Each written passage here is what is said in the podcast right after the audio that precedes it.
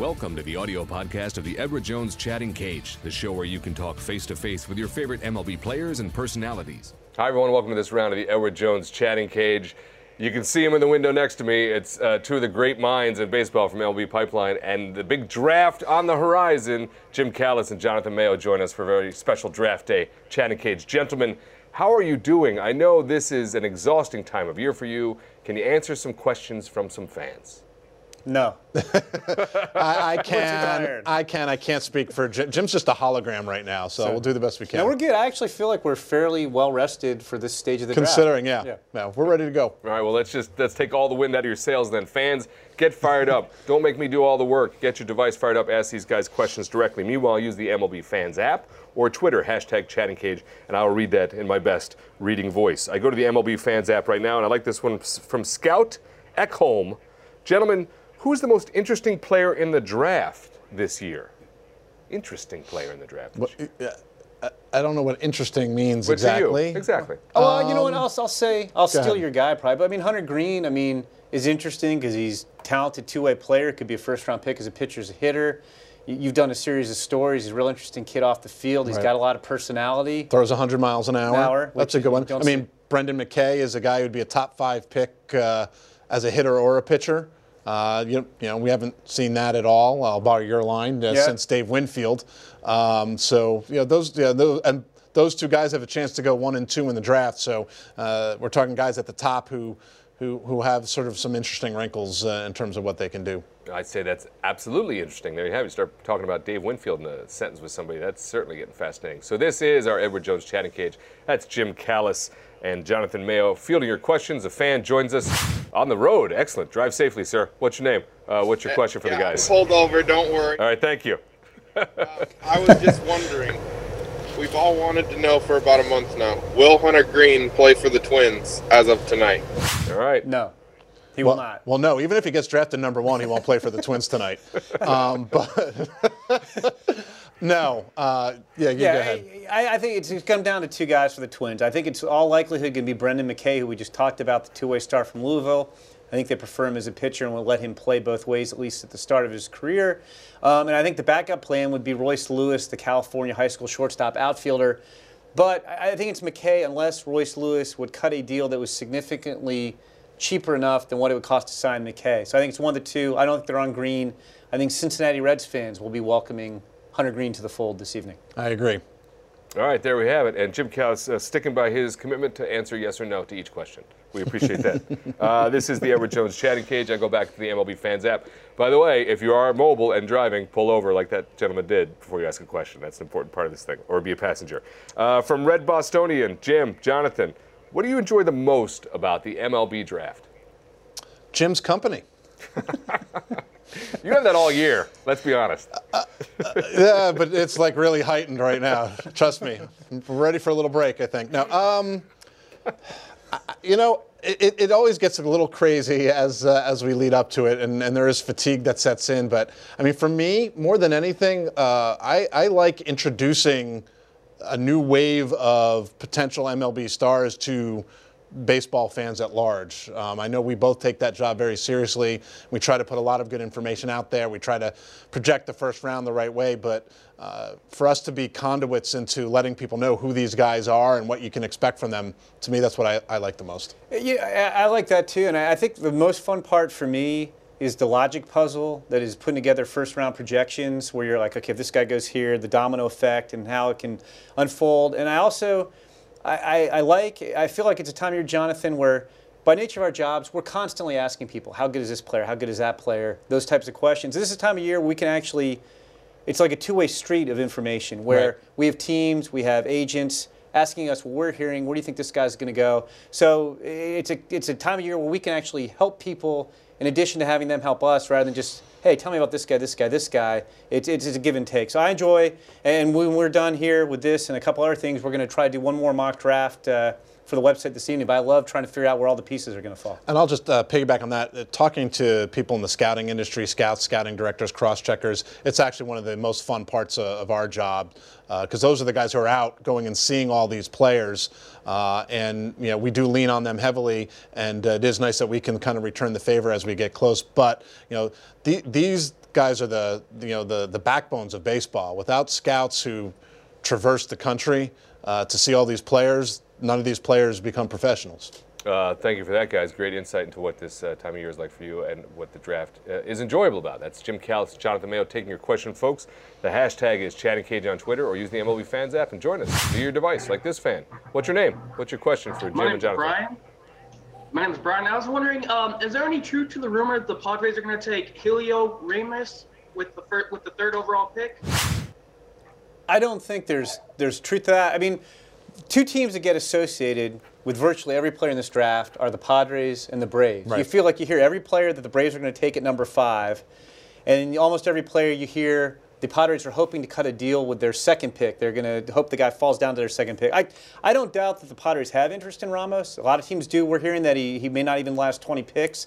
Um, I don't think he's going to get back to them. I, I feel like the Padres, I keep hearing this, unless Hunter Greene is there, which I don't think is going to happen because I think that's the Reds guy 100% at two, I think the Padres are taking Mackenzie Gore. Um, and then I think the Padres would love to see Heliot Ramos when they pick again 30 picks or so later, but, that, but that's not going to happen because there's too many teams interested in it. Yeah, may- maybe they'll make a, an attempt to, to push them down to them in their second pick. They've been known to do that. Uh, you know, last year the, the word was that they were trying to do that with Jay Groome, the left-handed pitcher, who was at the top of our top 200, and the Red Sox sw- swooped in and, and took him before they got the chance. And I think I could see you know something like that with Ramos, where there are enough teams that are interested in him before the Padres pick again. But uh, I don't think there's any chance he goes number three.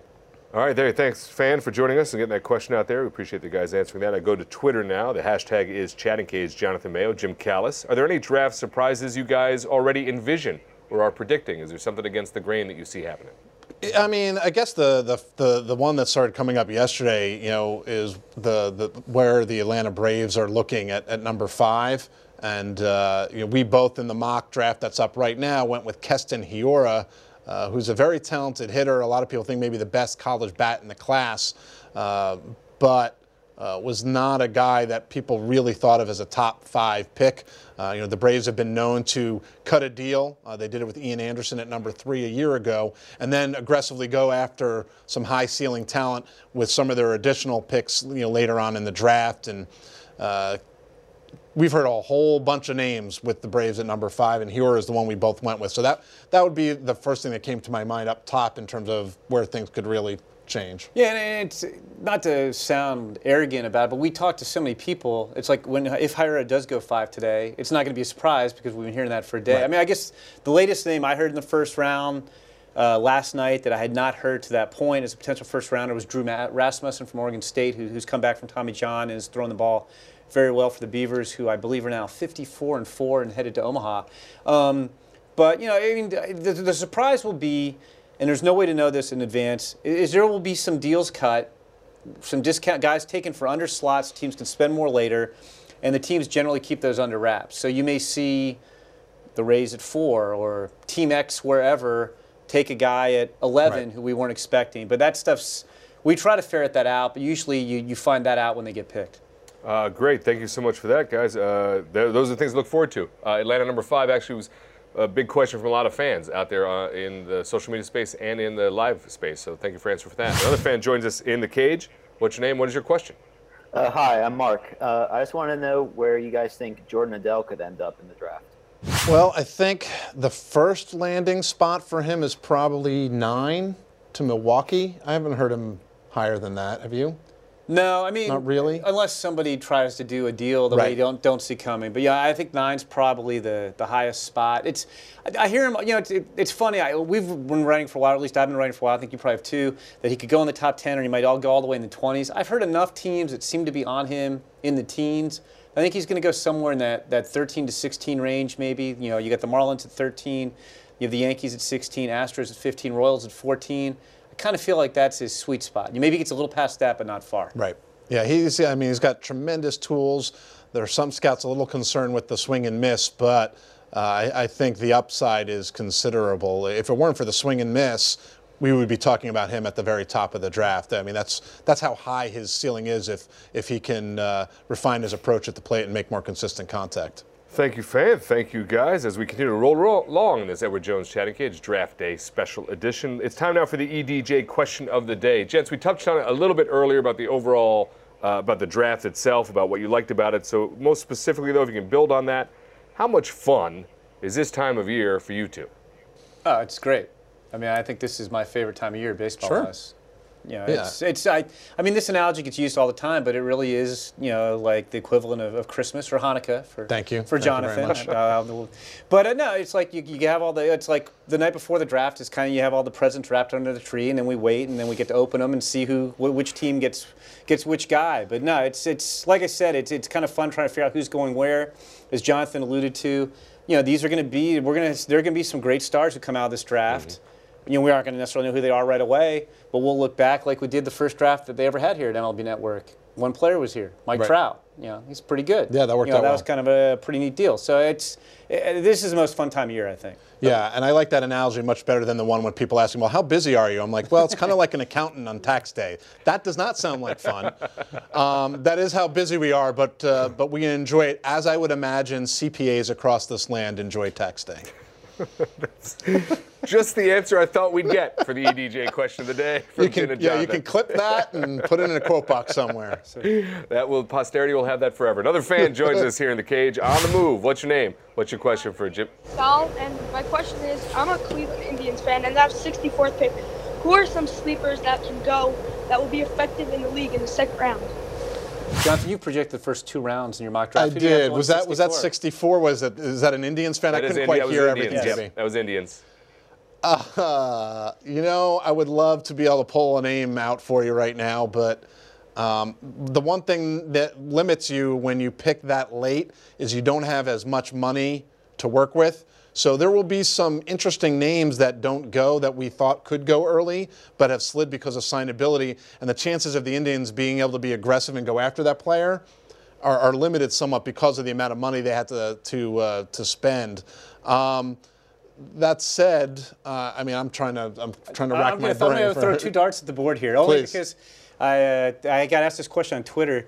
James Marinan, uh, high school right-hander from Florida. I think the Indians like a little bit. We have him ranked kind of right around there on our Yeah. our top 200. And I do think, I mean, the the Indians do draft a lot of college players. It, it's possible. Like we have a kind of a sweet spot of, of college performers right around there who probably will go ahead of that, but I'll throw Greg Deichmann of LSU out there. So if, if it's right, I'm going to point to this video and say I called pick 64, but those are just basic wild guesses. Yep. That's a good cluster of names, though. I like that. Well done, guys, uh, answering the Cleveland fan as he walks around uh, giving you the questions. This is the Edward Jones Chatting Cage Draft Day edition. I go back to the MLB Fans app. Justin Gray wants to know, and I'm going to paraphrase a little bit, who's the best home run hitter in this draft? So who's the best power guy in this draft, guys? It's got to be Jake Burger, right? Yeah, I think Jake Burger's got the most usable power. He's got the track record. He's done it in college. I mean, if you, you talk about, you know, upside, you know, we mentioned Jo Adell. I mean, Right. Jo Adell led the, for what it's worth, it's high school stats, but he led the nation with 24, 25 home runs in Kentucky. I mean, he can crush balls a long way.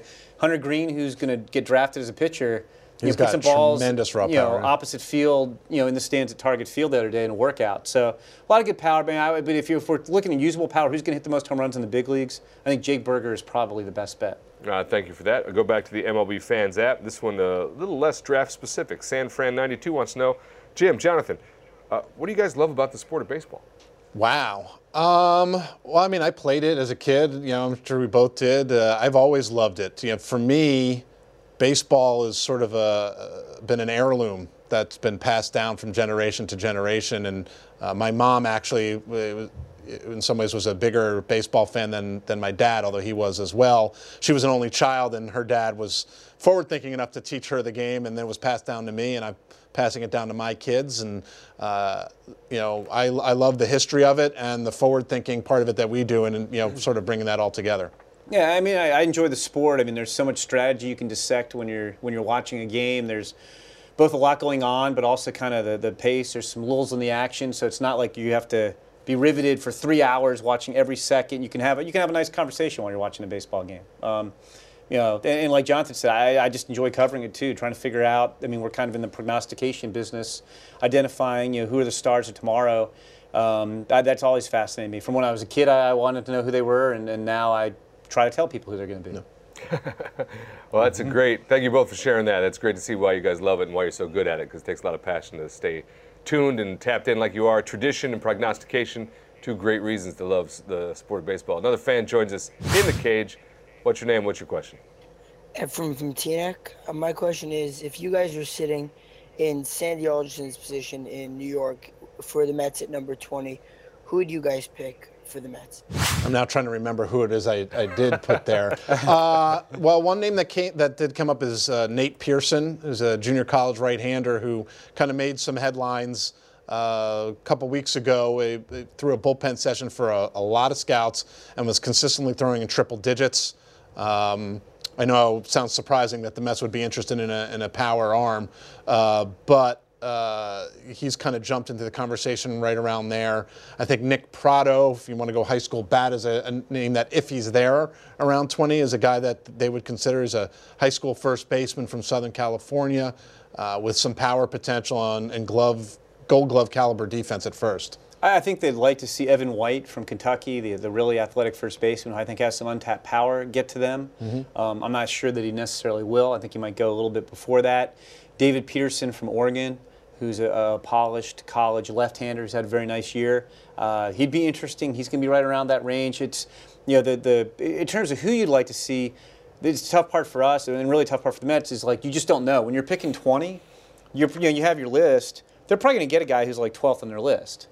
They just don't, you know, or, or 13 or 14. They're going to get a guy who's up six or seven spots on their list. They just don't know who it'll be. So you have to you kind of wait and play it out. But uh, th- those are some candidates for him there at 20. Uh, thank you for that question. Obviously, from a Mets fan, wonder what Sandy might do. You both had uh, Nate Pearson listed on this morning's uh, mock, by the way, just so you know. Just to, good and well we don't. We actually do our mocks totally separately, but yet we seem to arrive at the same conclusions a lot. It's pretty remarkable. Uh, it's like it's like you guys know the business. Uh, another fan joined us in the cage. what's your name? What's your question? Hello, my name is Scout, and my question is: Does the prospect's attitude affect how high he'll be drafted? Interesting. Prospect attitude, yes. I mean, it does to an extent. Uh, I mean, and, and, it's called any of a number of things character, makeup, uh, you name it. But uh, uh, obviously, you know, if a player has that sort of that plus attitude, you know, uh, they're a gamer, uh, off the field, they're mature, you know, they're good leaders that's always going to help because that helps you. It's a risky business to draft, you know, and there, there is a, a certain semblance of uh, crapshoot nature to it. So if there are those kinds of qualities in a player that you think are going to help them maximize the natural ability they have, then yeah, I think that definitely helps. Yeah, I mean, it's. I, I almost think teams. I don't know if they spend more time on it, but they spend probably more time on it than average fan thinks, trying to figure out a player's makeup. I mean, the physical tools, yeah, there's going to be some range of opinions on how good a, a, player's fastball is or is bad or whatever, but it's still there's going to be pretty close range of opinions. I mean, if a guy's throwing 96, most people are going to say, I like that fastball. Right. But you have to know, you know, like Jonathan said, work ethic, you know, how the guy's going to handle adversity, what kind of character it is. Um, teams spend an awful lot of time trying to get to know the players, especially in the draft, before they pick them for just that reason. You don't want to take a guy and then find out he's got some some flaw in his makeup. Maybe he doesn't work hard or or whatever, has some kind of problem you didn't realize. You, you don't want to find that out after you've you've signed the guy. You need to know that beforehand. All right, Jim, Jonathan, as always, amazing to talk to you, get your insights on a day like this. Did you have fun? I know you got a lot going on today. Did you enjoy taking some time out and answering fans directly today? I yes. love the I love the chatting cage, um, you know, and uh, it's always fun to be able to answer people's uh, people's questions. It's great. You guys are uh, unbelievable information, a font of information, a wealth of information. We appreciate you sharing it with us. Have a great day. Enjoy tonight as round one gets underway in the next couple days of coverage. I know we'll see you over here on this side of the river after today. Uh, thanks for being with us. And fans, as always, thank you for uh, making this thing work. Without you, it's just me yelling at people. Nobody really wants to watch that. So we'll see you on the next round the Edward Jones Chatting Cage.